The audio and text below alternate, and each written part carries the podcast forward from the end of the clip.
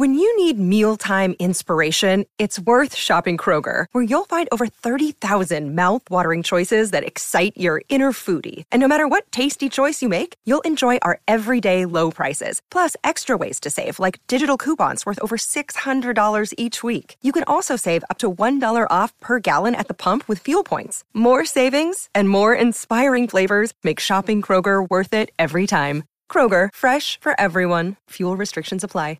Another day is here, and you're ready for it. What to wear? Check. Breakfast, lunch, and dinner? Check. Planning for what's next and how to save for it? That's where Bank of America can help. For your financial to-dos, Bank of America has experts ready to help get you closer to your goals.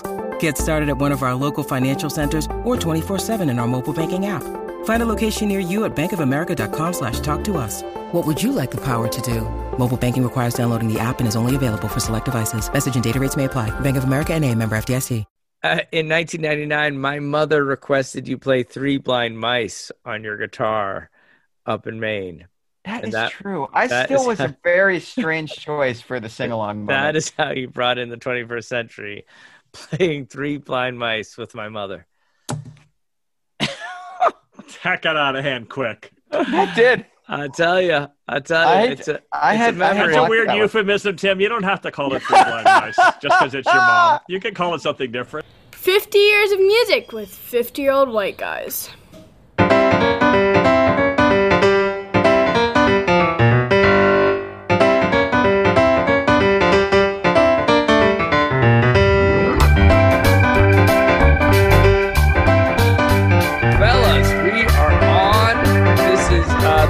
Podcast for 1998 on the Drive In Podcast Network. Welcome to 50 Years of Music with 50 year old white guys. 50 year old white guys who are determined to get this done in 45 minutes. Yeah, Timmy, let's do it, Let's baby. do it. We went Lean an and- hour lean and mean. Lean Let's and go. mean. Let's go. Um, right off the bat, we're coming in hot. Uh, Jeff Simons, before 1998, how would you have defined sexual relations? Uh, dear Lord. Uh, I'm trying. I to love think that you got something- Jeff there. yeah. I coming mean, I in was hot. going to make a bad joke about like a nice evening out with myself, but uh, Oh. I would have defined it as the actual act of uh, congress, sexual congress, to quote um, Arcadia by Tom Stoppard. Okay, Ben, would you have said Oh, no way. No way. That includes oral sex for sure. For sure. Oh, now I figured out why you asked me. Of course, it includes it. the lying. He's lying. lying for sure. so Bill But I- the Clinton. relation for me was that would have suggested tab A slot B. I'm sorry. I, I don't. I would never use that to describe the other thing, but he was lying his ass off. Well, even while I say that. Okay. So, I'm sorry. Did you say tab A? Slot? Never mind. I know. That's not Um, okay, man. Yeah, no, sexual relations for me would be uh pretty much hand holding, heavy petting. Like, come on. He's trying to whittle his way through testimony by parsing language in such a way. Um Isn't that the famous moment where he says it depends on what the definition of Ugh. is is? That's my favorite line from the depends on what the definition of is is Bill Clinton embroiled in a scandal in 1998 on um, his relationship with Monica Lewinsky, the young intern at the White House.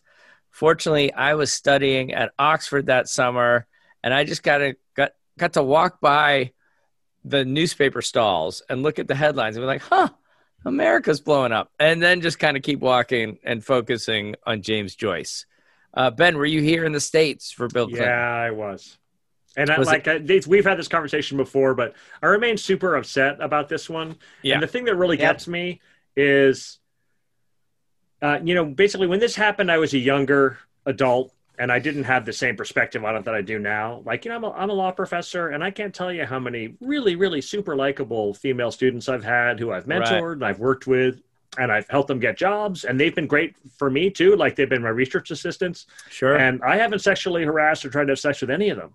And No. like that's just like a sort of a baseline thing for me. Just good job, Dude, this guy, this And guy, it hasn't. I he, would he argue it wasn't hasn't- her boss. He was Yeah. her boss's boss's boss's boss's Yeah. boss. Like there Right. were 18 layers between him and her. Like it's so extra unacceptable. It's just Yeah. really like jaw droppingly awful. Yeah. And then all the stuff that happened to her afterwards, like I just feel horrible. Horrible. not not fair. Unacceptable. Not fair. Not to mention giving up entirely the moral high ground for the last 23 years in the conversation about what constitutes morality and what Uh-huh. does it mean to be an American and have family values. But and your family, yeah, Like, right. I, No, but that's but th- sorry to interrupt. That's the thing that I meant though is that I'm not even talking about being president. I'm t- like Yeah. a random Oh, law sure. professor in Tennessee. Like like if you're just in a position where you sometimes have management power over people, you can't make them have sex with you. Like this is not okay. Don't do that. and it wasn't that hard to figure that out. I mean, that's the other thing, right? Like, it's not like. It's not like you're saying like, wait, wait, wait, what? Go over Oh that yeah, again. no, like, totally. It's a good Costanza thing. Wait, was that bad? Was I Right, not supposed to do that? Nobody told me. Yeah, uh, everything about that was so was so egregious, and and as the older I get, the the the madder I am about it. I totally agree. I for, I mean, I Yeah. know some people want to just like whatever, and Oh right. Oh yeah, they definitely do. America got its you know got its knickers in a twist over nothing. I I disagree. That was Right. Uh, This happens all the time in France. What's the big deal? Puritanical Americans. Well, No, the funny yeah. thing is, if he'd had sex with an equal, like, like he did that sex Right. with Susan Collins, I would have been like, "Get it in, Susan, do your thing." But I mean, not with an intern. Amen. It really matters. It's not just that he. It's not the infidelity. It's the. It's the just Power dynamic. power Yep. dynamic, and that wasn't a relationship. Have you Oh, ever heard yeah. Dave Chappelle described that? He's. If you haven't heard Dave Chappelle describe that event, it's a. He's got it down exactly right. Like he wandered out of the Oval Office and like looked around, and was like, "You come here, come here right now." I mean, there was just no Yeah. relationship. My ass. But it did it did Shameful. give us it did give us the great Rich Price line when Rich Price was in South America and went to an event and reached out to President Clinton. And uh, as? President Clinton was walking by, Rich Rich says, "President Clinton, you you went to Oxford with my father." And Clinton stops, turns around, shakes Rich's hand, and says, "Who's your daddy?" Who's your Which- daddy? which Who's Rich has held on to for a number of years. Well, let's uh let's pivot away from Bill Clinton. That's it. That's the the stink of Clinton is gone from 1998 1998's podcast. We're done with him. Instead, we're going to go to the stink of the Grammy winner, Jeff Simons. It's the Grammy winner. My Heart Will Go On by Celine Dion. Oh, good lord! Right there on the bow of the ship, the arms are out. It's Titanic time, baby. If they're singing, though, I'm out. I just want the music. Tell me there's not singing, Jeff Simons. I'm afraid the Of bad course news they're for you singing. Is we're about to get some singing. No. Oh, Celine. my dreams, I see you, I feel you. We'll just stop it right there. You know what's funny is I, I, I saw Titanic like everybody else Sure. who lived who lived within 100 miles of a movie theater in 1998. And when that song came up, and this, and I've only seen it once. I've only ever seen Titanic the one time in the theater. But I remember the song started. I was like, "Oh, that's ho- horrible." I just this song is so bad. I can't believe they're wrecking this moment in the movie with this awful song. This is they're going to be. Rev- I was like waiting for the reviews of like Titanic, kind of a cool movie. It really looks like a ship. How about that horrible song though? And then it became like the biggest hit Oh, sure. of the decade. Won Oh, the Grammy. Got her got So her the- a gig in Vegas. Permanent gig in Vegas. Yeah. The um the, the the movie. Everything about this movie is that story. So Yeah. the, like the guy Totally. the guy puts out Aliens, which is a great great movie. Yes. Why'd you And he put puts her out- in charge? Then he puts out Terminator 2, which is a great, great movie. And he goes to the studio and he's like, I want to put out this Titanic movie. And they're like, sure, yeah, whatever. You know, here's Yeah. a huge check. Like, you just keep making us money. He goes over budget by 150%. He goes to Mexico and he builds a sound stage in the Pacific Ocean. Yes. He like builds a building in the Yeah. Pacific Ocean. And then he builds Yeah. an actual boat there. and the dudes in the studio are like, wait, what? And he's like, "Yeah, I, I've spent the entire budget. We haven't need a little started filming. I, I don't know if right. you know. I built a building in the Pacific." And they're like, "Wait, what? What did you do? What? What is I going have on a, here?" I don't have a cast yet, but No, I and also they're like, dude, you made that movie with aliens and robots. There's gonna be aliens and robots, right? He's like, no, no, no, it's a love story on the Titanic. You got to write me another hundred and fifty million dollar check. they did. They wrote him another check. The trades were like, this is a disaster. They should just take that money and set it on fire. Like, if you go back and look at the variety articles about this movie, they're Right. killing it, killing it. and then it comes down to a huge, massive hit. The story of this song is hilarious. It's an it's an instrumental song, and the studio's like, you know, you you're just murdering us with this stupid movie. And you're like just just to clarify, you're gonna have a single from this movie, and the movie's it's gonna be an instrumental with like a penny whistle. And he's like, Yes, this is my plan. My plan is the penny whistle. And they're like, Look, F you, man. Like we wrote you three hundred million dollar checks. You're gonna have to do something useful. Find us someone to sing it. So they find some Norwegian woman like Sigurd really. and she's the first choice. And then the, the, they bring it back to the studio, and the studio's like, "Are you freaking no, no? You're an idiot." They're like find find someone useful, so they get Celine Dion. She records one take on it, and they they had to hide it from Cameron. They don't take it. Cameron's the name of the director. They don't take it to him because they're like, "Oh, he's going to hate that. He's not. That's not going to be for him at all." Huh. So they wait until he's in a good mood and they play it for him, and they're like, the studio likes it. And at this point, he's like, whatever, sure, fine. Like I'm Oh, ruined. good. this movie's going to be a disaster. I'm. He's such a. He's like a, like you can actually tell from the movie. He's a weirdo and a passionate artist. So he's like, fine, fine, fine. Yeah, whatever, fine. So they put it in the closing credits, and then it's the biggest single of the year. It's one of the like 50 biggest songs of all time. It Oh sold my a 100 million singles. It created Celine Dion. Like the whole story just kills me. That is Yep. amazing. It's one of those moments, right, where I'm like, I don't get it. I continue not to get it. I didn't get it then. I Oh, don't but get you it like the now. movie though, right? The movie's great.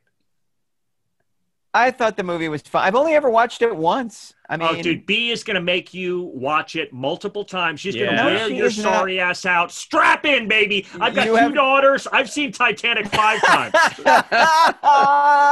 Get we'll ready. see. Get We'll ready. see. Oh, Leo. All right. That is- uh, that is let's amazing. move By the way, on. Ben Barton, Ben Barton, red hot out of the gate right now. If we were trending on Twitter right now, Ben's like eight hundred thousand mentions, and Tim and I are like in the trench. I love he's got like a little a little file on his desk. Oh, I know this Grammy. Whew. That was an amazing, like Let me tell off you the about cuff this Grammy. history of Titanic. I'm a oh, I know everything about Titanic. I love that story. Oh, it's great. That's so great. I love that he followed that up with Avatar too. Like, No, and that was Yeah. a huge hit too. And That now was all the stories about Avatar were like, ha ha, ha, you're not Ah, gonna believe it. right. The Titanic guy has got a movie with blue people. Can you believe how fucking stupid this guy is? And then that's a giant hit. Yeah, And he's got two more coming. Yeah. Well, the sad thing is that your luck eventually runs out. You know what I mean? yep. Well, I tell you what, he went and helped design the ride at Disney World, the Avatar ride. It's it's life changing. I got to Is it tell good? you, I'm not a big ride guy. I, I I- to go back to my minivan in the parking lot was really depressing. I was like, I just I just want to fly in a dragon more. Um, Uh, I got to call shenanigans, and I'm not a big ride guy because I'm not. I I Oh, hate dude, roller do you remember what you did to me in 1998 on that Uh-oh. freaking roller coaster on the top of that building in Vegas? Oh, This is the summer where you scared me right. more than I've ever been scared in my the life. New York New York casino in so Vegas. there's a casino that is Yeah. the New York skyline, and the, and the 50 stories up, there's Yeah, a stupid right. roller coaster. And, and I'm visiting Tim, and he's like, "Hey, let's go ride the roller coaster." I'm like, "Does it go upside down?" He's like, "No, it doesn't go upside down." I'm like, "I cannot go upside down. I will absolutely freak out and have a meltdown, panic attack if you put me on a roller coaster that go upside down." It's like, "It doesn't go upside down." I was like, "I don't feel like you're hearing me about the level of intensity of my freak out." Buy a ticket. They strap us in like gunk. Bad sign. My legs are dangling it, as it takes off. And we go, we're going up the tick, tick, tick. And it's like, by the way, this goes upside down like seven, eight, nine times. And I, I, as promised, am free. Like I'm trying to free myself from the thing. And like I, we go over the top and I kind of half black out, but I remember like it swings out over the strip and Yeah, go up and down. It takes your picture at the end, and the picture is like Tim laughing and me looking at him like, "You son of a bitch!" I wish I, I wish we bought it. It was like Uh, we should have bought it. That I love that. Now you're like, I'm a much of a memento. ride guy. You you really almost caused me to like revert 2001 style to my fetal self on a Yeah. ride this year. Yeah, I took my brother on that ride as well. That was that was a that was a good little roller coaster there on the strip. In your defense, All right. it was really good. Back to 1998, uh, the Good Friday Agreement. This episode is brought to you by Shopify. Whether you're selling a little or a lot, Shopify helps you do your thing, however you cha-ching. From the launch your online shop stage, all the way to the we just hit a million orders stage. No matter what stage you're in, Shopify's there to help you grow. Sign up for a $1 per month trial period at shopify.com slash special offer, all lowercase. That's shopify.com slash special offer. Hey, it's Kaley Cuoco for Priceline. Ready to go to your happy place for a happy price? Well, why didn't you say so? Just download the Priceline app right now and save up to 60% on hotels. So, whether it's Cousin Kevin's Kazoo concert in Kansas City, go Kevin, or Becky's Bachelorette Bash in Bermuda, you never have to miss a trip ever again. So, download the Priceline app today. Your savings are waiting. Go to your happy place for a happy price. Go to your happy price, Priceline. A path toward peace in Ireland. Um, all parties, both uh, Great Britain, uh, parties in Northern Ireland and in Ireland, all signed that. That seems like really good news. And then South Africa has its Truth and Reconciliation Commission in 1998. Like, let's unpack everything that has happened and let's try to process it and deal with it. And I'm wondering, Ben Barton, considering what happens in 1998 to the Knicks, has there been a push in the- New York area for a Truth and Reconciliation Commission? Uh, they go out in It's the so Eastern uncalled Conference. for, man. I really go- thought we were going to talk about the Legacy Museum in uh, Montgomery, Alabama, but you're going to go They- right to the Knicks. They go. They go out in the Eastern Conference uh, against Indiana against the Pacers. Tough year, tough year. In '99, we made the finals, so you know. And but then, believe me, these are the salad days. When you're telling me these stories, I'm like, wait, we were in the playoffs. That sounds amazing. I was gonna say, Wait, Charlie Ward? That that would be great. I remember that well. Like I look back on that fondly. Those Yeah. heartbreaks are the best, the best years for the last How- thirty years of the stupid team. How long has James Dolan been the owner? He took over somewhere in there. He took Somewhere over in some like ba- he was right around like ninety nine. That was it. Oh, And interesting. Just down. Oh yeah. So someone else constructed this playoff caliber team, and then James Dolan took over, and it's been downhill ever since. It's a one thing after another. Yeah, terrible. Oof.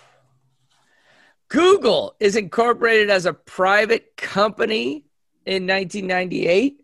Um, the United States has a budget surplus for the first time in 30 years. And last time, This is true. this is true. Um, let's go to let's go to the number one hit of the year since we're in such a positive uh, mood right now. Jeff Simons, were you familiar with this song when I emailed Um, it to you? I haven't listened to it yet. I do not recognize it by its title. Uh, I'm hoping that it will. It will Nor spur- I. Let's see if Ben a Ben. Barton's a little more hip than either of us. not ninety nine. It's the number one hit. The Boy Is Mine by Monica and Brandy.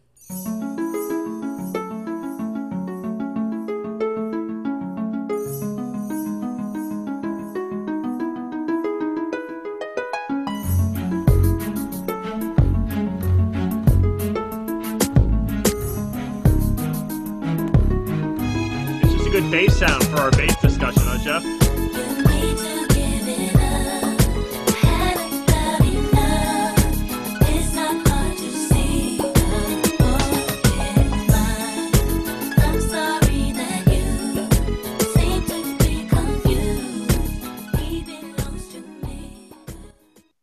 So Randy and Monica, my boy is mine. Brandy and Monica. Uh, I remember Brandy. Don't remember Monica. Is this a remake of The Girl Is Mine? No, definitely not. So The three of us have nothing, nothing on this song. Yeah, no, I, I literally have never heard that song before. I don't think I've ever I heard gotta it say, either. I gotta be honest. I kind of liked it. You're the best, Jeff. That's good. I saw your, sh- I saw your shoulders kind of shimmering. I was. yeah. I was kind of in. I was. That sounded pretty good. Like I like the little harpsichord fake thing going on there. And uh no, I have no. I have no. No recollection. relation to that. And that's weird because I there were some big ass hits from this year that I really liked. So I'm surprised. Really? Like that- what? Well, wasn't Rockefeller Skank this year? That song was great. That was on the radio constantly. And uh, Tub thumping, still. Tub Thumping was this year. Uh, Intergalactic was this year. The Beastie Yeah. Boys single. Yeah. I don't What was the What was the big Outkast song? Was it Was this Rosa Parks? Yes, it was. There's a lot of good stuff on the radio this year, but I don't know that one. I, I tell you what, we're getting whacked on on our Facebook page for for making history mistakes. Do we know anything? And the answer is yes, gentlemen. We do. We know bassists. Jeff Simons. Nice pivot. Let's first play the greatest bassist in the world, and Oh. then we'll get to your picks for second place. Give me level forty two lessons in love. Let's go.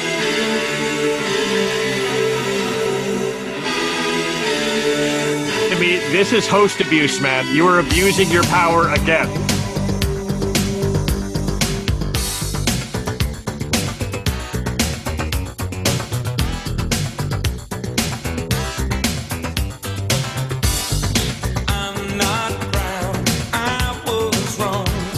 Now, I I know less about music than well than any of us, but I do know that Mark King plays the bass with his thumb.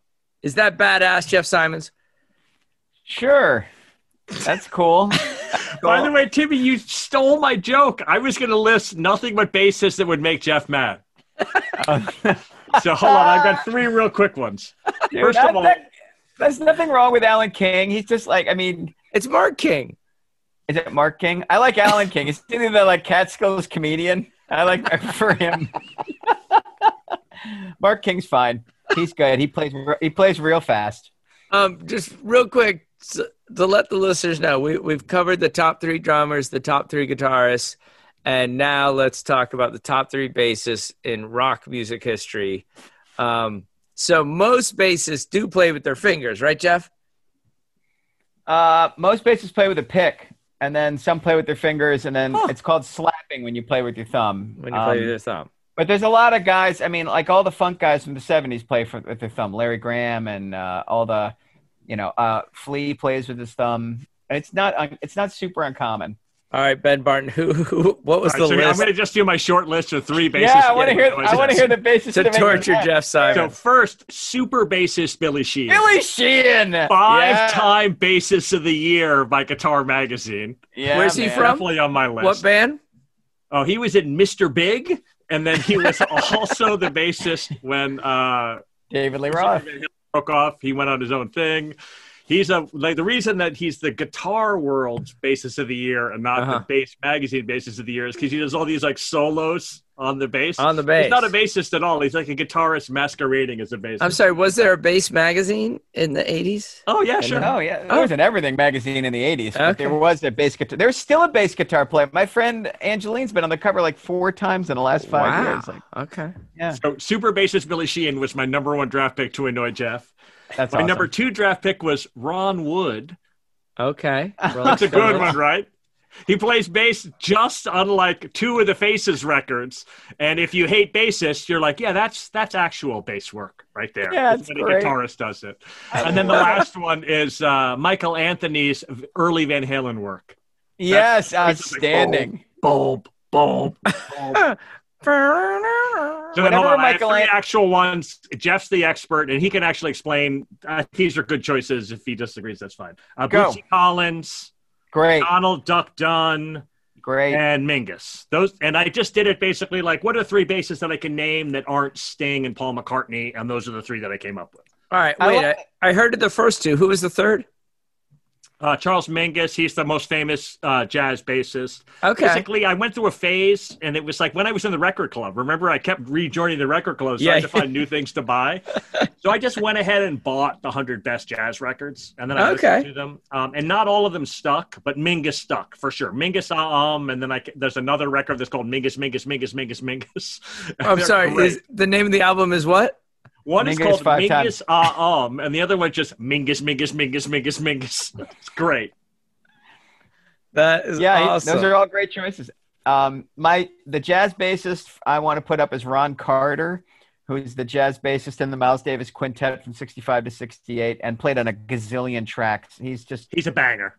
spectacular. In terms of um, rock R and B guys, um, I do I do think you have to put Paul McCartney on there. Um, he's actually really Paul McCartney doesn't get enough credit for being a brilliant musician, even though he's in the Beatles. Like that's how good he is. Like he he is one of those guys you put him in front of an instrument and an hour later he's getting like unbelievable sound out of it. Like Okay. and, and he's a just and he only plays bass in the Beatles because nobody else knew how to do it. And then he becomes he's just a counterpoint. And the fact that he can play all that counterpoint walking around and sing the lead vocal at the same time, like he's a genius.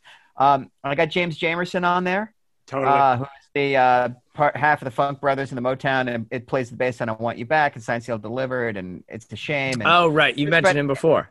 Any badass song from that moment. Um, and uh, I got John Entwistle from the Who just for like the. I knew it. What a homer pick. By the way, all three members of the Who are Uh, one of I've- the three best people in their instruments. I've noticed. Needless to say. But I got and by the two way, I just want to rewind. I want to rewind to the guitar one Yeah. because he chose Townshend, and I went nuts. That's Yeah. a homer pick, and Yeah. now I stand proven. I can't wait. You I can't wait picked till we do Ron the. Wood. I, I did that as a joke to make you mad. Hold on, I, I got can't two wait. more though. I can't wait till we do best vocalist. I wonder who's gonna Hey, win. Raj won't be on there. I, I got two two more, and I, these are these are lower, um, less well known guys, but they're just brilliant.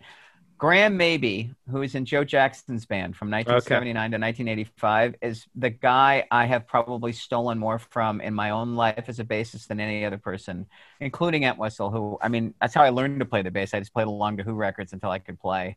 But Graham Maby's fantastic. If you listen to Look Sharp, I'm the Man, Big World, uh, not Big World, uh, Beat Crazy, and Night and Day, he's just a terrific player. And then I'm going to throw Mike Watt on there, who's the bass player Oh, for I. Minutemen, and is like uh, For- was for who? Uh, he was a bass player for the punk band The Minutemen. Oh, He was okay. Yeah, easily yeah. the best musician in that American hardcore underground. Like there, I don't know if the Minutemen is everyone's cup of tea, but um, Mike Watt was a, just a fantastic bass player, and he's just also an incredibly great guy. Like Mike Watt is the friendliest, most Yeah. generous, open-hearted dude in American rock and roll, and so he belongs. And I, five is more than three, and you guys cheat all the time, so I don't care. That's Uh, well, it's interesting you say that because isn't that the role of the bass player is to figure out basically how to fit in and and, and make things cohesive? Like, is yeah, there? depends. It depends there on the a- song. It depends on like, what kind of band you are. Like, I mean, it's funny, right? Like, I really appreciate a bass player who can really play his ass off, but I don't appreciate doing that just to do it.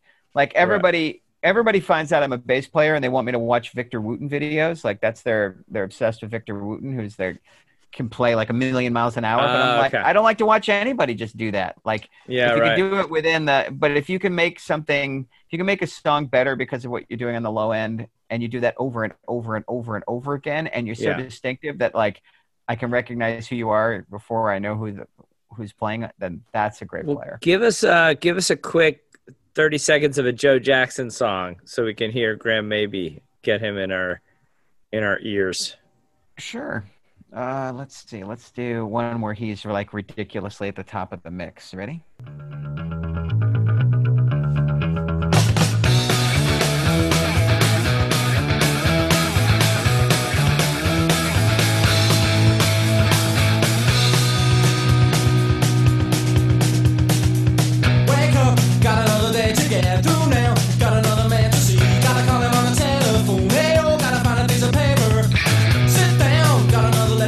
Remind me what song is that? Got the time.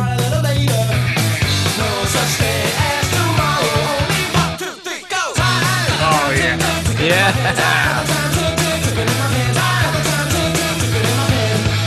Bat. He's the solo in the that middle. That is great. Check this out.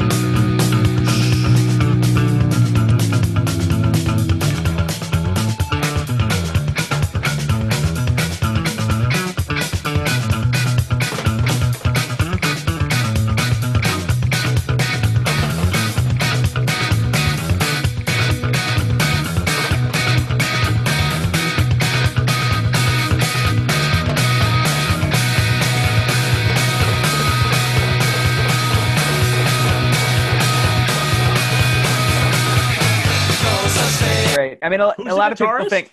Wow. I don't remember the name of the guitarist actually. In the That was original really tasty when he came in with a, just a little tiny Oh, notes there to help him out in the solo. It's likable. Really great band. And a lot of people think of Joe Jackson as like Elvis Costello light, and there'll be a lot of people who think Bruce Thomas, the bassist from the Attractions, belongs on the list. And I, I think he was fantastic as well. But maybe um, Elvis was doing so much more to make the sound than Joe was, and so maybe so much more important to the sound of those early records. So Yeah. he gets the nod. I made an ass of myself uh, introducing myself to Graham Maby at Hardly Strictly a couple years ago. Oh Like, no. I did that like you know he came off stage and was like I like you. He was very very cool about it. Oh, I'm sure he was thrilled. Come on, he cannot be stopped by many bass fanatics. You know, I'm sure Right. that was fine. I think the problem for him is he's only stopped by bass fanatics. He was like, he saw me coming. He was like, oh Jesus oh, oh, Jesus Christ! Another bass another player. another 50 year old bass player wants to talk to me about strings. You know. All right, gentlemen, let- let's do it. R three song.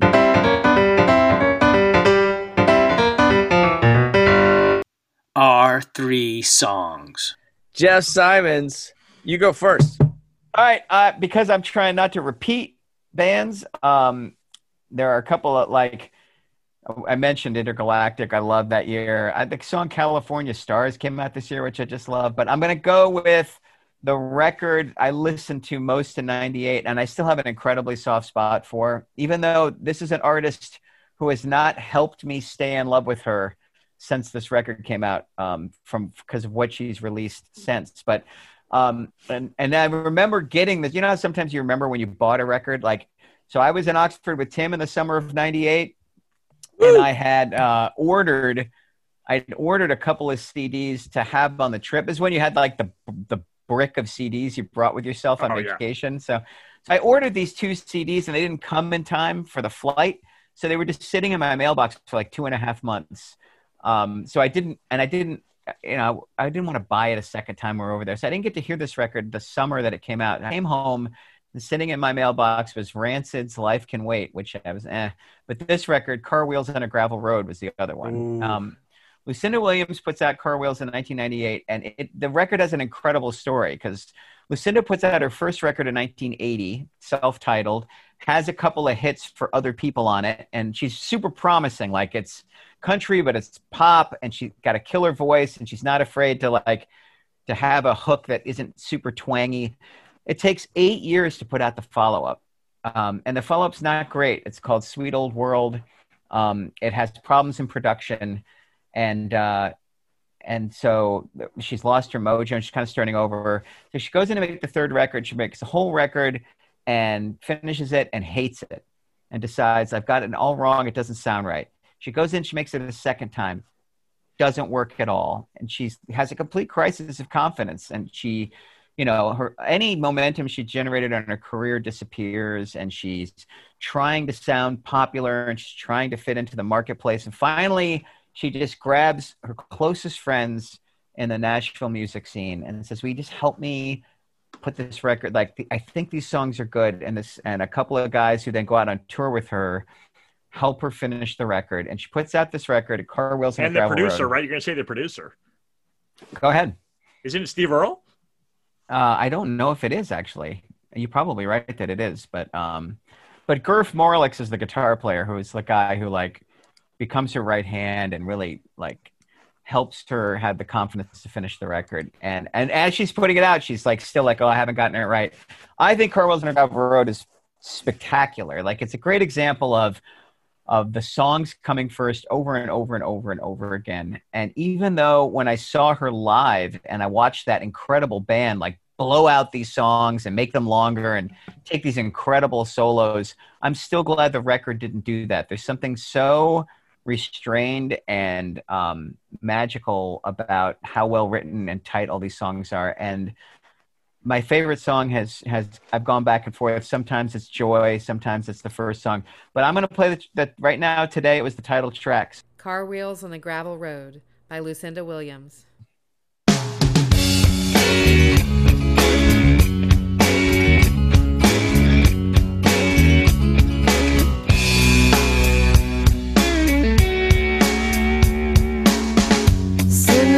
Kitchen, a house of making, Loretta singing on the radio.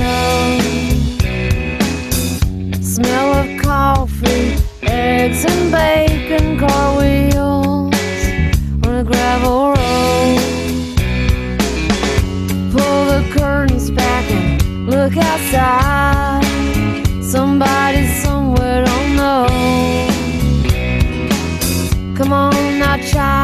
We're gonna go for a ride. Car wheels on a gravel road. Car wheels on a gravel road. Car wheels on a gravel road. So Ben is right. Steve Earle is Great listed stuff. as a co-producer, but the main producer of the record is actually the keyboard player from the E Street Band, Yeah, Roy, Bitt- Bittan.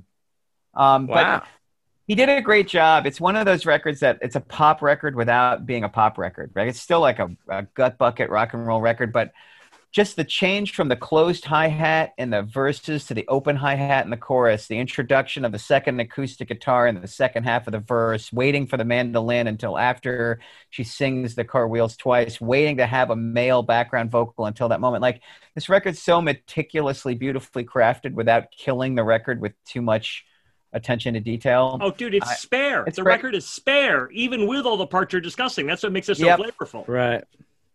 So Her anyway, I love this record. Her And voice. her voice is just Ugh. fantastic. And then she fell apart. Like I've seen Lucinda half a dozen times, and she's had a meltdown at five of those six shows, like sobbing, can't finish the gig, and Oh shoot. like screaming at the sound guy or the promoter or the band and and she she made three records in 18 years she's made 18 records it feel like in the in the three years after this record and they're really hard to get through and she hasn't made another great record and she's actually starting to go the wrong direction like there are double cds with 31 songs with only Oh. one good one and I, I'm bummed about that. Like, I, I, I'm sorry that it took her so long to make her first few records, but I do wish that she would, she would slow down and uh, take a little bit more attention to detail. She, she became, for me, her career is not unlike Prince's. That once she felt free to write, record whatever she wanted, she recorded stuff that maybe she, She, need- shouldn't have. she needs an editor. Yeah, Yeah. She still puts out a couple of good songs. I mean, like each record Yeah. has got a couple of songs that I like. She's got a record out this year. Every every every one of those has got a couple of songs that I like. And I love this one. I totally agree with you. This this one's beautiful. Um, and uh, yeah, the production in particular is just really, really, really pulls it out. And it's a very Americana production. Like it Right. sounds great. It's not quite like 100% country, and it's certainly not a rock record, but it hits that kind of sweet spot right down the middle there. And also, Yep. her, her lyrics hit it perfectly. This one's so beautiful. It's just like a real capture of who she is and how she grew up. It's awesome. Where's she Yeah. from? It's Louisiana, right? Yeah, she's from Louisiana. Her her dad was a poet, a guy named uh, what's his name, Mason Williams or Harlan. I can't remember. But anyway, he heard this record and called. He called her when the record came out. It's like, I am so sorry. And she's like, What are you talking about? It's like, well, this whole record's about what a terrible father I was. Oh no. Like that title song is just about me treating you like shit your whole childhood. Oh. And she was like, Boy, I had no idea. She was like, it was so imagistic for her. She was so deep in the songs that it took other people to tell her what they were about. in some Oh cases. god. Um, That's that's rough. anyway, I love this. Is a great record. It's All funny. right. Like I'm glad. Uh, I'm glad I'm holding myself to to the one, One song artist. because somebody Yeah. like Lucinda, Lucinda might have fallen off the truck. So It was great. We got Lucinda in. We got level 42 in. We're doing well Yes. here. Nice tomato job. tomato. ben Martin, that's your cue. Yeah. So when we last checked in on our friends in Pearl Jam, it was 1993, and Versus had come out. So I went ahead and said that was my favorite record of that year, and this whole era, Pearl Jam was my favorite by a mile. And, and and later on, I will discuss the many joys of being a super fan, which is like one of the best things in life, as far as I'm concerned. It comes out, it's a massive, gigantic hit. Tim, this is a Wikipedia quote for you about Versus. Pearl Jam's Love it. second album, Versus, sold 950,000 copies in its first week of release and outperformed all other entries in the Billboard Top 10 that week combined. Wow. The album set the record for most copies of an album sold in its first week of release, which it held until Garth Brooks' double live there- album. there we 1990. go. Come on, Garth. Texas Stadium. Well, I des- love it. well earned, and also especially a double live record by him. Who couldn't wait in line to purchase that? Well done. So um, our boys did not handle fame very well. Like ten was a little bit weird. They went to back with versus, and they're like, "We're going to do it again. We're going to do it better. We're going to do it right." They get a new drummer. They put it out. The they the video from Jeremy they really hated. They put out no videos for Versus, and it's still a gargantuan mammoth hit. They start their tour, and they start getting pinged by these people about how expensive the tickets are. They start arguing with Ticketmaster. There's a full-on five-year pissing match with Ticketmaster to the point where Jeff Ament and Stone Gossard appear in Congress to testify at an antitrust hearing about Ticketmaster. They take basically a five year hiatus from touring in the United States. They tour all over the world, but when they come to the US, they can only play non Ticketmaster venues. And Jeff and I, being super fans, we dragged our ass to some of these shows, and they were a freaking mess. Now, where where where are One you going? example I remember, like Yeah. they would frequently set up in a park. They would just put up a stage and a fence around it and be like, "That's where we play now because we Okay. can't play it at an arena." So we went to go Ugh. see them at Golden Gate Park in San Francisco, and this isn't like so. The venue sucked. Like it's just a Oh. stage in a field. And then poor Eddie got the stomach flu, and so he they played five songs, and then Neil Young came out and played for an hour and a half. And I didn't live in San Francisco, so just to clarify, I flew to San Francisco to see the stupid show. This is how much I love Pearl Jam. I was like, well, these things happen, you know. Um, I went to go see them on Randall's Island. All right, so I love the Randall's Island story. Wait, Where's Randall's Island? They can't play at Madison Square Garden. They can't play at Shea. They can't play at Okay. Giant Stadium. All of these are Ticketmaster venues. By the way, I mean, the antitrust thing is true. It was definitely a monopoly. So they Yeah. can only play these weird places. So Randall's Island is an island in, um, the, yeah, it's a, I think it's, a, it's, a, it's not on the Hudson. It's on the, it's on the other side. Is it like Fire Island? It's like, it's like in between uh, Manhattan and Queens. Okay. Yeah. And so basically, if you take the Triborough Bridge and you look to your right, you can see this thing that says Icahn Stadium on it. Of course, it was called Downing Stadium at the time. So it's just a stage in a field, basically. And there's no subway service, and there's only one bridge on or off Randall's Island, and there's there's no parking. So you drive there, you get in the parking lot, you go there, and you're like, "What the hell? There's no seats." Uh, and it's a pouring rain. It's a monsoon. So it's like sheets of rain are coming down on us. There's mud everywhere. It's a, by the way, it was a great show. They were really good. A huge mosh pit breaks out. Um, I'm a New Yorker, and so I knew I was like, oh, we're screwed. Like I scoot as soon as the last note was like ran to my car, drove out, and I was gone. People Right. spent the night on Randall's Island. Like you could not get off of the island. It's like a And- Trump rally.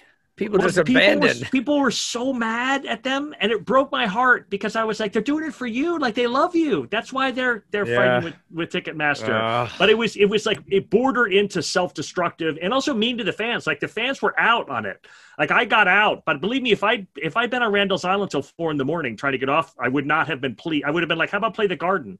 That's the reason there's a service fee for the Garden. It's because Yeah. like I mean, I saw them at I saw them that same summer at Spartan Stadium in San Jose State. You know, like San Jose State's the commuter college, and they've got a soccer stadium that held like fifteen thousand people, and then they're hosting Pearl Jam in the one Bay Area makeup show for the Golden Gate disaster. I mean, that Uh, it was over. I mean, like you know, maybe about.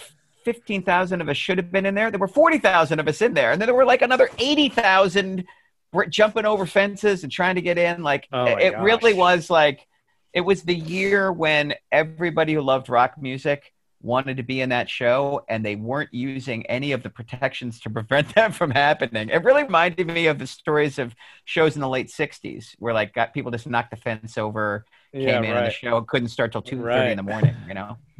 But so one of the things I loved about them was how angry they were, and this was a reflection of how angry they were. They were legitimately mad at Ticketmaster, and they were legitimately standing up to them. Um, I've described what a hard time I've had with my daughters. They have no ken for Pearl Jam, no interest. I've had much better luck with other bands. This band has just been a stonewall the whole way. The one cut that they actually can name multiple lines from and know is the cut called The Shoe Rant from Indio, California. Jeff, do you know which one I'm talking about? Shoes for my friends. All right, so more they're shoes. playing at one of these play these venues where they're not supposed to play, and there's a Well, you know what it is pit- now? It's now the Coachella. Oh, field. all right. So they're playing in Indio, at where Coachella Yeah. should be, which should not be a venue. Right. And and when the girls are like, were, were people really angry? I'm like, this song, this this is a rant in between songs. They, the the people in the pit take their shoes off and they're throwing them at Eddie, and they're hitting, they're pelting him with shoes. And the girls are like, why would you pay money to go to a concert and throw shoes? At the entertainer, and I'm like, this is what the '90s are like. I can't explain that, but that is what it's like. Can I There's do a my impression? ra- yeah. When this show's over, me and me and Jeff are gonna go by the front door and beat the shit out of every shoeless person that walks by. And then he goes, Oh, your dirt is my food. Yeah. For no reason. I'll say that to the girls. That's the line that they know is your dirt is my food. What, is And it, they're what like, does that mean? "Eh, that's that's Eddie, man. That's all I can say about that. Okay. I No, and saw it- them. I saw them three days before that show at the Greek Theater on Halloween, and it's still the best show I've ever seen in my life. They, I mean, that's the other thing Ben Scott can't undersell. Like, they were spectacular as a live act in this moment. I mean, just they were angry. They were tight as a drum. They just made a great record. Every song was great that they played, and they were right on the edge of losing it. I mean, it's everything that's thrilling about a rock show was that band in this moment. They were great. So they put out two more records in the 90s before 98. They put out Vitalogy and they put out No Code. And in Sure. both of these records, they're almost breaking up. Like they can't stand each other. They come in, each each person's got their own song. They haven't worked with each other at all. Eddie just comes in, records his own stuff. Uh, and again, this is like your miles of varied. The stories are different, but Eddie's Yeah. really dominant over the band. He hates the band. He wants to break up. He can't stand being popular. The records are such a mishmash. Like, um, Vitalogy's got Corduroy, which is like probably my favorite Pearl Jam song on it, and it's got the Eddie accordion song called Bugs. That's literally Yeah. just him playing the accordion, talking about insects. Then it's got No Code, which has got Hail Hail, which is also a top ten Pearl Jam song, Yeah. and then it's got a whole bunch of these crappy slow ballads that are just really, really, really hard to listen to. 98 dawns. So so also by the way, this is why I did not choose 93. 98 dawns. They record a record in 97, they release it. The record is called Yield. The cover of Uh-huh. the record is just a yield sign in the desert. And they give up, they go back to they go back to Ticketmaster and they're like cut the fees in half and give us a break. Ticketmaster does. They finally do a full US tour where they play nothing but the best venues in the US me, my brother Jake Barton, and Jeff meet in Salt Lake, rent a car, drive to Missoula, Montana to see Let's the first go. show. Let's the go. first show of the U.S. leg. They've already been playing in, in Australia and Asia. We see them in Missoula at the Grizzly Stadium, and then we see them in Park City, uh, Utah. Awesome. Really, really good. Oh, so good. Later in the season, September 10th and September 11th, 1998, me and my brother go back to see them at Madison Square Garden. So this is now my third and fourth Pearl Jam show of this tour, and it must be my I don't know my ninth and tenth times. I've seen them more times than I can remember. Like it's I, I love them so much. I've seen this is a super fan thing. I've seen them so many times I can't even name every venue I've seen them in. But Yeah. these shows I remember briskly, vividly. So the first Pearl Jam show is good. It's a fine show, but Jeff will know exactly what I'm talking about. It's a nothing man, leather man, better man show. Like they have these songs where you're just like, oh, dude, like, can we get to the better stuff? They get to the encore, and they go off the stage. When they come back on, everybody on the floor is holding up a sign. And my brother and I are like, what's going on? And so it's like enough of a super fan thing where somebody's behind us and they're like, oh, yeah, yeah, man. Listen, I was at the Meadowlands last night and they're carrying around signs that say breath on it. And I'm like, why are they doing that? And they're like, oh, they haven't played that song since 94. So Breath is a super Pearl Jam deep cut. It's a, one of the two songs that's on the Singles soundtrack, and it's a great, great, great song. It's also the very first song they recorded. It's their first demo song. Uh, Eddie, they brought Eddie in. He's like a surfer from San Diego. Stone Gossard was like, "Here's the guitar part." Eddie just sang over it, and they gave that out to the record company. It's like, "What do you think?" So they haven't played in a long time. They come out that night. They've got the signs up, and Eddie's like, "Ha ha ha! We're not playing that. I don't even know that song. Like no one knows that song anymore. I can't remember the words. Stone doesn't remember the chords. We're not playing it." They finish up the night. Show's good. They come out the next night, and uh, this. So by the way, I went and looked it up. Consequences of Sound has a top ten Pearl Jam show, of which I've seen two randomly. Nice. September Yeah. 11th, Yeah. 1998, and uh, November 6th, 2000, the day after my birthday in Seattle, the last show of that tour. I went up and saw that uh, with my buddy. And so I've seen two of these top 10 shows. It's amazing. Anyhow, this show is freaking nuts. Uh, and Jeff, another super fan, will know. First song, Release. Just Oh, off to an you know- amazing start. That's my favorite first song by Pearl Jam. It's a regular. They rotate through a slow song, but that's my favorite. Then it goes Hail, Hail, Animal, Even Flow, Given to Fly, Corduroy. All just right out of the gate. Wow. Then there's like a little lull MFC, Habit, Faithful, Daughter, Wish List, Nothing Man. Then Rearview Mirror, Brain of J, Black, Do the Evolution. This Do the Evolution, like when they talk about why this is one of the 10 best shows, I heard an interview with Ament and he, they were like, you know, what's a, what's the memories that you have? He was like, I remember we played Madison Square Garden.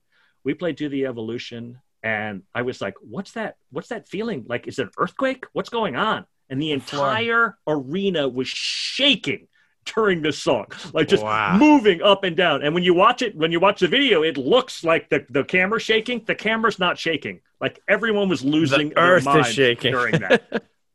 they go off, they come back on. Everybody's got the breath signs on, up again. Third show in a row where these people have printed out a hundred, like 500 breath signs and they have them all holding up. So Eddie comes out, and you know, being an old old school Eddie guy, I know he's like he can be angry. He's like, "F you! All we do is give to you people. How dare you hold up these signs?" He's like, "What do you think you deserve this?" And then he's like, "You do deserve it." And then he kicks into this song that I haven't played since '94. Jeff, if you will, I'm going to ask you to play two different slots. One Sure. is start at 35 seconds. He sings the first line, then he says, "Is that all right?" Just cut that. Breath by Pearl Jam.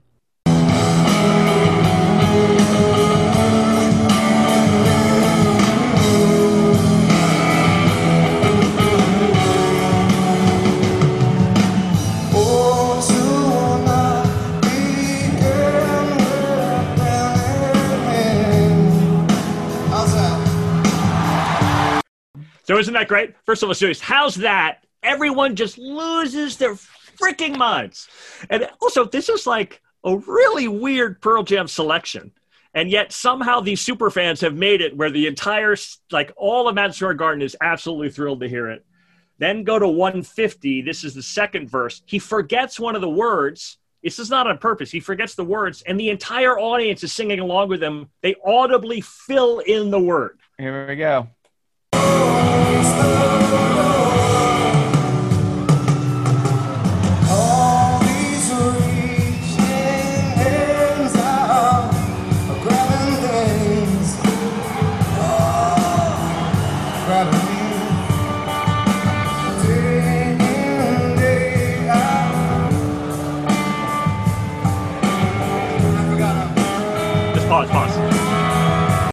So day in, day out, accumulating. He drops out, and the crowd is actually there for him. Like you can hear them say accumulating, and he's like, ha, ha, ha, I forgot that word. Like it's amazing. I love this song. I know it's weird. It's a 98 one. If you prefer, you can choose the live version of Do the Evolution, which actually came out in 98 and is equally excellent. It's the song right before this one. But this is this is like my favorite Pearl Jam moment. It's actually now my favorite Pearl Jam song. Um, I'll say two things about it. The first thing I'll say about it is just the joys of super fandom. Like um, Jeff and I will go to a show and I'll bring a little piece of paper, but now I do it on my phone. But I'll actually physically scrawl out the set list as if I can't look it up later. And I'll try and get every single song as it goes. So, like in the first 15 seconds, I'm like, what was it? What was it? What was it? Um, and this is just perfect for that. Um, it's such a rich and enjoyable experience. Like there are some things where you get diminishing returns. Like if you eat too much ice cream, it, the last scoop doesn't taste as good. Super Right. fandom of music is not like that. The last scoop is the best scoop. Like the more you eat, the more you like it. And this is what it was like totally. I saw them four times on this tour, and each one was more fun than the last one. Um, and then I'll say the joys of yield. Like one of the reasons why I chose this song is the full maturity of Pearl Jam. Like I really, really, really appreciated it that they didn't break up. I really, really appreciated it that they kind of folded on their principles. You know what I mean? Like it was not working out for them. It wasn't working out for me. It wasn't working out for any of us. And they were smart enough to be like, you know what? We're just going to be an awesome rock band and we're not going to just tilt at windmills. We're not going to destroy it. We're not going to impale ourselves on our principles. We're going to do our best. We're going to play these great shows. And then this one, to come and play MSG, they were so fired up, like they were so psyched to play Madison Square Garden. They went to had to go play in a field on Randall's Island two years beforehand, and they got to play in the world's greatest arena to the world's greatest fans. It's an amazing night, song of the year, experience of the year. And and I'll go a step further, which is for people, for me as a kid. These, I mean, Eddie's our age, you know, Right. And uh, you know, we talked about Nirvana and how how mad I was at Cobain. Like, Totally. Great call. The opposite story. This is like you're not getting along and you're young and you're famous and you're reckless and you were raised poor and you come from a broken home and you're so full of rage and ambition and you learn how to challenge channel it and challenge each other to not break up and this band is still together they still make records they've learned how to to give each other space and come together and be a greater than the sum of their parts Eddie learned how to be happy. I mean, it. There's a less. There was a lesson for our generation here, and it Oh, drives me. It Yeah. drives me a little crazy that Cobain is is the iconic hero of Gen X because he he isn't. Right. The iconic hero of Gen X is the guy who next summer will take this band out on tour and entertain 500,000 of us freely and joyfully and willingly. And I couldn't agree with Ben more about that. They said, I have found lessons about compromise, survival, and just learning how to be a better person from watching this band learn how to stay together and be good to each other. And Oh, whether totally. whether the storms of popularity and and indifference like there are moments when you're like does anybody even care about pearl jam anymore and then they're like hey i think we're going to go on tour and the tickets are gone in 10 seconds Yeah, I've, no se- I've record, seen them no radio twice. play you know I've seen them twice at Bonnaroo, and they were great. Like they still shred, and that, that's the thing that's funny about it. Oh, and also the Cameron when they added the drummer Cameron, that made a big Oh. difference. This is kind of peak of their powers. Like they're not as raw, and this is another lesson. Like they're not as raw as they were in '93, but they're they're kind of better. They're kind of better. Like they're they're just really really killing it by '98, and they're sustainable. And I would point to Stone Gossard too. Like there's a whole period in the first two records where they're cle where Eddie and Stone are basically fighting over the band, and you can see Mhm. why. Like uh, Mother Love Bone is Stone's band. Stone wrote all the music. He brings in Eddie, and the and and Ten is a Stone record with Eddie singing over it. Versus is a mixed record between them. Vitalogy is an Eddie record, and there's a possibility where Stone's like, I don't know why I'm playing second fiddle of this guy, Right. but instead he sticks with it. They work together, and they have this beautiful lifelong relationship. You know what I mean? Like uh, one of the the um, one of the shows at Bonnaroo, I can't I, I can't remember which member of the band's kid it was, but they brought, brought the kid out. They had the all eighty thousand people sing "Happy Birthday" to them, and I was like, look at this Oh. like family affair Pearl with Jam these is doing that. Yeah. Yep. That is awesome. The uh what's the line from Catcher in the Rye? The mark of the immature man is he wants to die for a cause. And the mark of the mature man is he wants to live for one. Like it, Timmy, bring in the bring in the highbrow. Yeah. Eddie That's not Mr. Antolini who said that, is it? The It is now now Jeff Simons, don't get me started on this pet versus Pat uh, controversy. Yeah, sorry. That's oh, a, you, that's a, you, you don't even. I forgot. I've had this that's argument a, that's a before. deep cut for the literary folks out Uh, in our we'll audience. talk about the sexual frustrations of Catcher in the Rye at some other point. By, the way, that was. before Can Tim we go back to the beginning? That was relations. You want to know what sexual relations were? Antolini and Holden. That's no, relations. stop. I You know just said we're I not going to go there. Pet versus Pat, very different. Ben Barton, over to you. Before we let Timmy go, I'm going to go ahead and predict that this is not going to be a good one. We've had too many good Timmys in a row. Bad Timmy's coming tonight for sure. Uh, ben I think Barton, it's going to be okay. the uh, yeah the the most important part of my life is is Helen Hughes playing. So if she's involved, you can guess that it's going to be pretty darn good. Oh, good. I'm wrong. Um, I'd love to be wrong. Now I was not married in 1998, but in 1998, uh, an album comes out, and I love this story. This is uh the album is called Mermaid Avenue, and it's uh Woody Guthrie's granddaughter finding a bunch of his lyrics in an attic, and she's like, "What do I do with all these lyrics?" And she's like, "Well, my grandfather was." Big old folk singer who's still playing folk music Big right now. And the old, only person still playing folk music is who? Billy Bragg.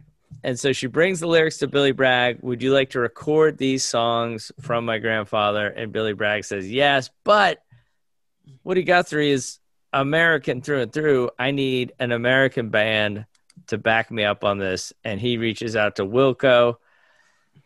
And it's just an incredible album. One of my favorites. I love Billy Bragg's song. I, I love the, the the songs where Tweedy takes the lead. Um, Jeff Simons, you sang our wedding song. That- Um, I love that that both of you picked the song of the year that I sang at each of your weddings, which makes me very happy. well, oh, I got bad news for you. it's not the song I sang. What are you It's doing me? not the song you sang because Oh. Hesitating Beauty is an awesome song. We love it. And yet, I think both Helen and I um, gravitate more towards California Stars. And we All right. think of that as our song. Uh, Jeff Simons hit us with California Stars.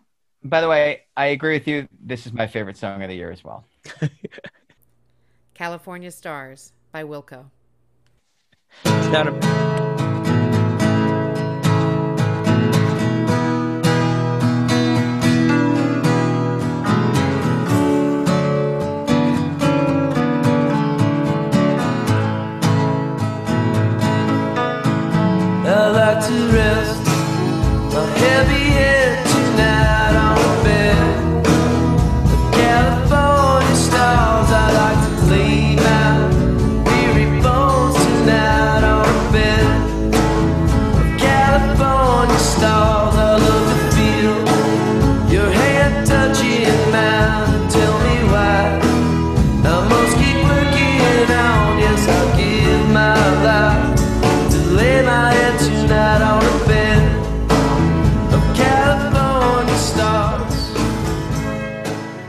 there's something so dreamy uh, about that. You know, I, I, think Helen and I are both have really great work ethics.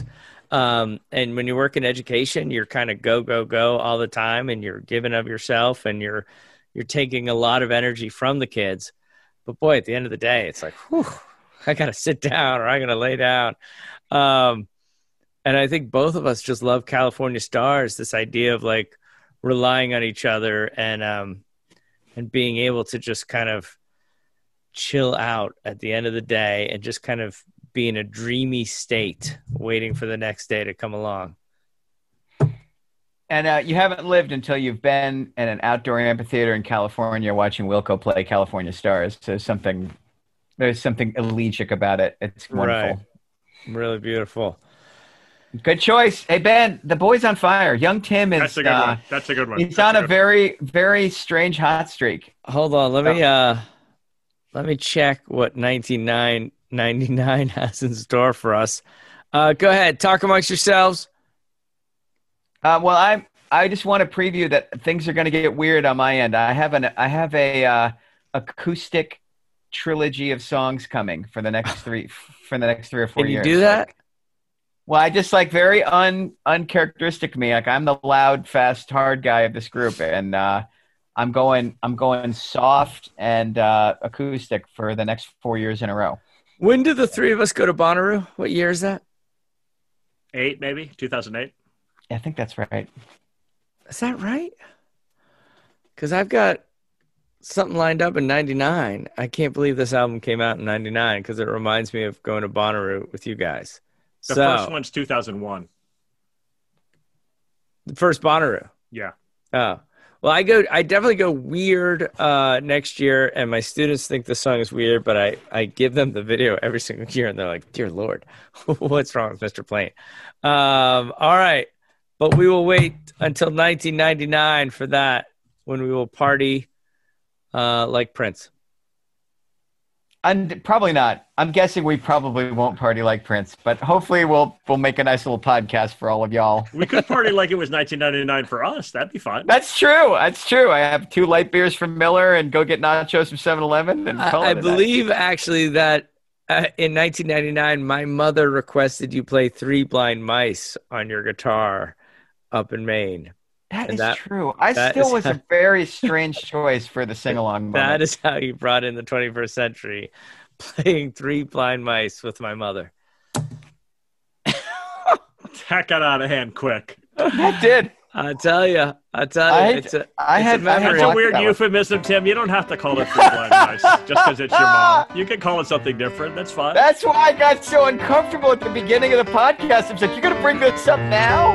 Dear Lord. I'll see you guys later. Bye.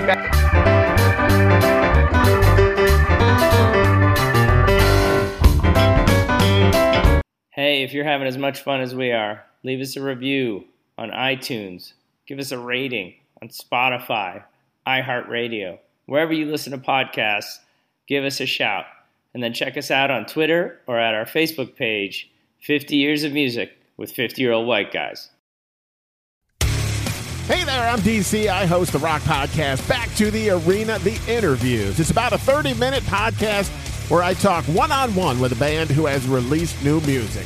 You can find us on all the best podcast sites like Spotify, Apple, Google, iHeartRadio, and more. If you're a rock fan like me, subscribe today to Back to the Arena, The Interviews. Electricast. Hi, I'm Mark. And I'm Peter. We're the founders of Electrocast Media, bringing you great podcasts like Nightmare Road Stories, Tech Talk Revolution, and Bodacious Minds. Electrocast networks include Ruby for female empowerment, the Best Business Network, and GPN for geopolitics. We built this company to create community and amplify diverse voices, and we really appreciate your support. So keep listening to Electrocast podcasts and hear the culture.